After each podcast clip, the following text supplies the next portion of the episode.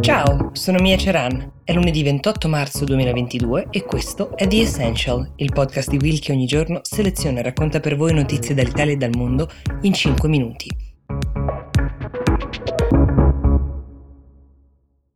Oltre alle azioni militari in una guerra possono pesare molto le parole, così come i conti economici. L'abbiamo un po' imparato in queste settimane e in questo fine settimana in particolare ce lo dimostrano sia le parole di Biden che le mosse in questo momento al vaglio della banca centrale russa. Fino a qualche giorno fa molti ucraini erano scappati dalle bombe rifugiandosi in quella che è stata a lungo considerata la città più sicura del paese, ovvero Leopoli, 70 km dal confine polacco, a un passo quindi dall'Europa, fino a sabato pomeriggio, nelle ore immediatamente successive al discorso pronunciato dal presidente americano Joe Biden a Varsavia, Leopoli era stata quasi interamente risparmiata, c'era stato solo lo scorso 18 marzo un unico bombardamento mirato a colpire uno degli aeroporti dove si riparavano gli aerei militari ed era diventata il rifugio non solo di molti diplomatici che avevano lasciato le ambasciate a Kiev, ma anche di tutti coloro che erano scappati da Zaporizhia quando hanno iniziato a bombardare vicino alla centrale nucleare anche di giornalisti, di tanti altri ucraini che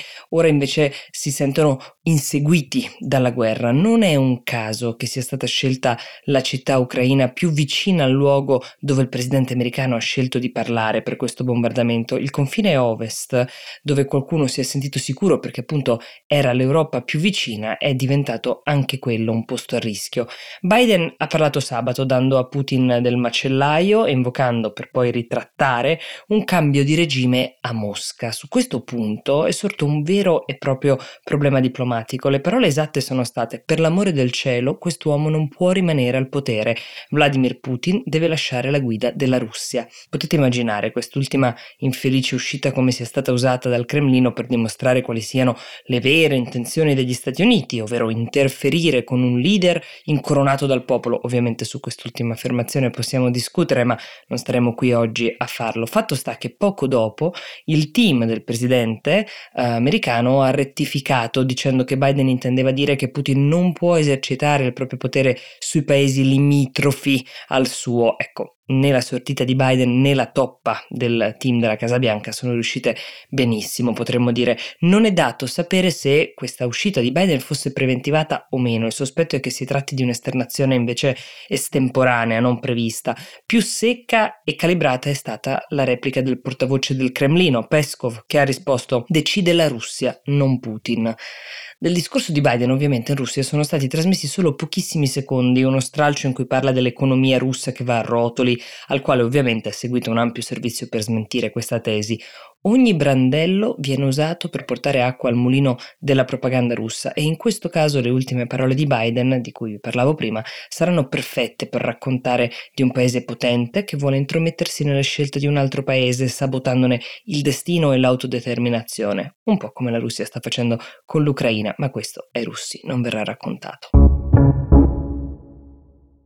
Che l'economia russa sia in grande sofferenza, i cittadini russi lo stanno scoprendo sulla propria pelle, a prescindere da quel che racconta la propaganda, mentre 200.000 cittadini russi stanno lasciando il paese, quelli che restano vedono invece lievitare i prezzi di tutti i generi di conforto più importanti sugli scaffali dei propri supermercati. E la ragione, come vi spiegavo l'altro giorno, è la vertiginosa svalutazione del rublo, che Putin insieme alla governatrice della banca centrale russa, Elvira Nabiulina, un personaggio interessantissimo di cui nelle prossime puntate cercherò di farvi un ritratto, sta tentando di far pagare all'Europa le sue forniture di gas proprio in rubli. Per ora pare che i paesi europei europei stiano cercando di far valere contratti stipulati in euro per evitare di dover andare a comprare rubli sul mercato, anche perché qualora dovessero farlo, il rischio è che non ci siano sufficienti rubli là fuori per coprire fatture che ammontano delle cifre monstro che peraltro stanno mandando avanti, nonostante le sanzioni, la Russia e la guerra. Per il solo metano, Gazprom incassa 750 milioni di dollari al giorno, circa 22 miliardi al mese. Al cambio attuale, di circa 100 rubli per un dollaro, si creerebbe un'improvvisa richiesta di rubli per 22 miliardi di dollari al mese, un sesto dell'intera massa di rubli disponibile nel mondo, che potrebbe essere soddisfatta solo dalla banca centrale russa. Quindi dovrebbe essere proprio Elvira Nabiulina a decidere quanti rubli mettere in circolazione per far fronte a questa nuova domanda. E se decidesse decidesse di metterne in giro pochi, farebbe salire vertiginosamente il valore del rublo.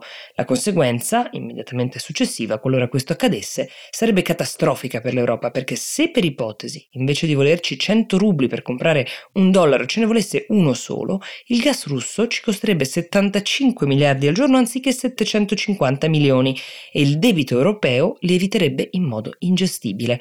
È questa la ragione per cui sappiamo che le guerre e soprattutto le trattative che potrebbero portare a fermarle si giocano spesso anche sul fronte economico. The Essential per oggi si ferma qui, io vi do appuntamento a domani e vi auguro una buona giornata.